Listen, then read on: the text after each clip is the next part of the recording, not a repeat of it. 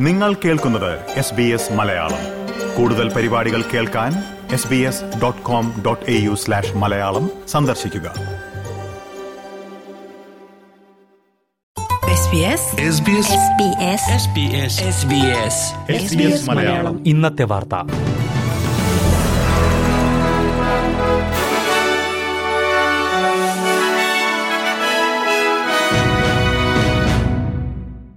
നമസ്കാരം. ഇന്ന് രണ്ടായിരത്തി ഇരുപത്തിമൂന്ന് മെയ് ഇരുപത്തിയഞ്ച് വ്യാഴാഴ്ച. എസ് ബി എസ് മലയാളം ഇന്നത്തെ വാർത്ത. വായിക്കുന്നത് Jojo Joseph. Indigenous voice to പാർലമെന്റിനെ പിന്തുണയ്ക്കണമെന്ന് പ്രധാനമന്ത്രി ആന്റണി അൽബനീസി ഓസ്ട്രേലിയൻ പാർലമെന്റിനോടാണ് പ്രധാനമന്ത്രി ഇക്കാര്യം അഭ്യർത്ഥിച്ചത്. ഭരണഘടനാപരമായി രൂപീകരിക്കുന്ന സമിതി രാജ്യത്തെ കൂടുതൽ ഐക്യത്തിലേക്കും അനുരഞ്ജനത്തിലേക്കും നയിക്കുമെന്ന് പ്രധാനമന്ത്രി പറഞ്ഞു. വോയിസ് ടു പാർലമെന്റ് ലളിതമായ ഒരു മാറ്റമാണ്. ആദിമ വർഗവിഭാഗങ്ങളല്ലാത്തവരുടെ ജീവിതത്തിൽ സമിതി രൂപീകരണം ഒരു മാറ്റവും ഉണ്ടാക്കില്ല. എന്നാൽ ആദിമ വർഗവിഭാഗങ്ങളുടെ ജീവിതത്തിൽ ഒരു മാറ്റമുണ്ടാക്കാനുള്ള അവസരമാണിതെന്നും പ്രധാനമന്ത്രി കൂട്ടിച്ചേർത്തു. ആദിമ വർഗവിഭാഗങ്ങൾക്കായി ഭരണഘടനാപരമായി രൂപീകരിക്കാൻ ഉദ്ദേശിക്കുന്ന പ്രത്യേക സമിതിയാണ് വോയിസ് ടു പാർലമെന്റ് എന്നതുകൊണ്ട് ഉദ്ദേശിക്കുന്നത്. വോയിസ് ടു പാർലമെന്റ് രൂപീകരണവുമായി ബന്ധപ്പെട്ട ഹിതപരിശോധന ഈ വർഷം അവസാനത്തോടെ നടക്കും. ഇതിന്മേലുള്ള ചർച്ചകൾ പാർലമെന്റിൽ നാലാം ദിവസവും തുടരുകയാണ്. വോയിസ് ടു പാർലമെന്റ് രാജ്യത്തെ വംശീയാടിസ്ഥാനത്തിൽ ഭിന്നിപ്പിക്കുമെന്നാണ് പ്രതിപക്ഷത്തിന്റെ പ്രധാന വിമർശനം. ഓസ്ട്രേലിയൻ എനർജി റെഗുലേറ്റർ വൈദ്യുതി നിരക്കിന്റെ പരിധി പുതുക്കി നിശ്ചയിച്ചു. ഗാർഹിക ഉപഭോക്താക്കൾക്ക് വൈദ്യുതി ബില്ലിൽ ഇരുപത്തിയഞ്ച് ശതമാനം വരെ വർധനവുണ്ടാകുമെന്നാണ് റിപ്പോർട്ടുകൾ.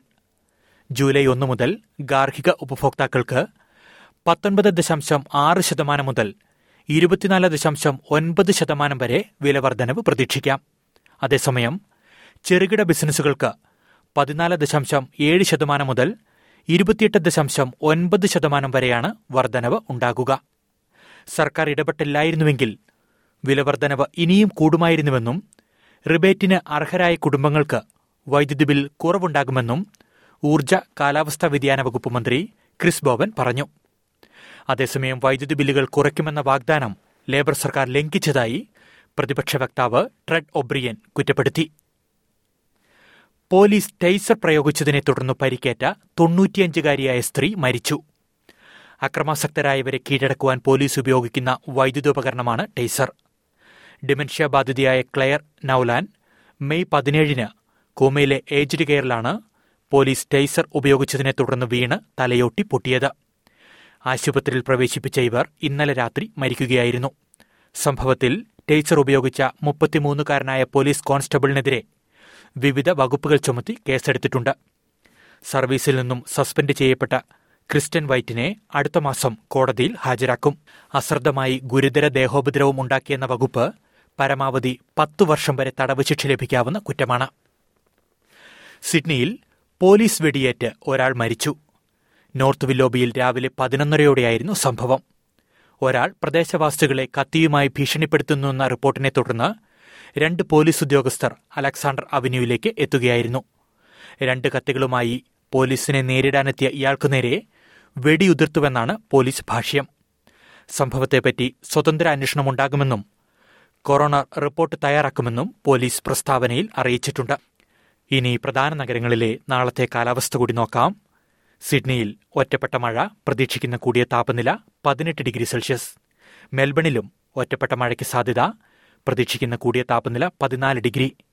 ബ്രിസ്ബെയിനിൽ കാറ്റ് നിറഞ്ഞ അന്തരീക്ഷം തെളിഞ്ഞ കാലാവസ്ഥ പ്രതീക്ഷിക്കുന്ന കൂടിയ താപനില ഇരുപത്തിയാറ് ഡിഗ്രി സെൽഷ്യസ്. പെർത്തിൽ തെളിഞ്ഞ കാലാവസ്ഥ പത്തൊൻപത് ഡിഗ്രി. അഡലേഡിൽ ഒറ്റപ്പെട്ട മഴ പ്രതീക്ഷിക്കുന്ന കൂടിയ താപനില പതിനഞ്ച് ഡിഗ്രി സെൽഷ്യസ്. ഹൊബാട്ടിലും ഒറ്റപ്പെട്ട മഴ പ്രതീക്ഷിക്കുന്ന കൂടിയ താപനില പതിനാല് ഡിഗ്രി സെൽഷ്യസ്.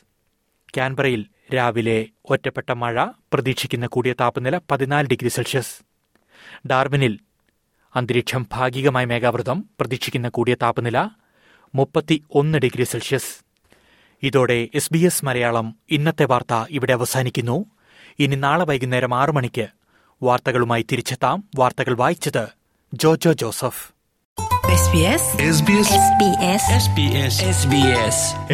മലയാളം. ഇന്നത്തെ വാർത്ത.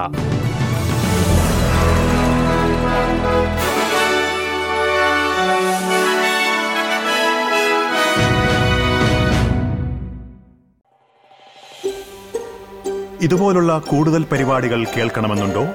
ആപ്പിൾ പോഡ്കാസ്റ്റിലും ഗൂഗിൾ പോഡ്കാസ്റ്റിലും സ്പോട്ടിഫൈയിലും കേൾക്കാം. അല്ലെങ്കിൽ നിങ്ങൾ പോഡ്കാസ്റ്റ് കേൾക്കുന്ന മറ്റെവിടെയും.